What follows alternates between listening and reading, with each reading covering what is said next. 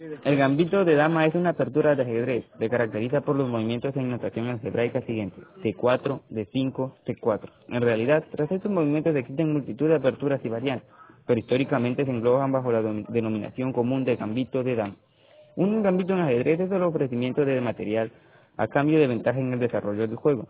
Algunos ejemplos son el gambito de rey, gambito benco, gambito danés, gambito de Budapest, etc. Este movimiento se caracteriza por el ofrecimiento del peón al adversario. Sin embargo, hablando no es un gambito como tal, ya que las blancas pueden recuperar fácilmente a la igualdad numérica de pies. En caso de que las negras lo capturen, por ejemplo, después de D4, D5, C4, DX, C4, podría seguir de A4 y las blancas recuperan el peón. Inmediatamente, por supuesto, que la pieza blanca, ya mucho más allá, debido a que, debido a que el gambito de dama es uno de los principales sistemas para jugar una apertura cerrada, jugando desde los primeros tiempos del ajedrez moderno.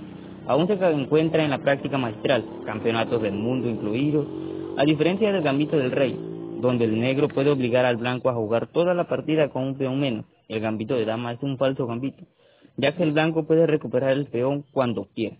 Y si el negro se empeña en conservar el peón de más, suele caer en posiciones perdidas, y en todo caso inferiores, por su importancia estratégica, estudiarán en artículo aparte la defensa semisleva, la defensa Merano, la defensa Cambridge, Spring, la defensa eslava, el sistema alpin y el contragambito. El gambito de dama es una de las aperturas más estudiadas por la que hay una multitud de variantes.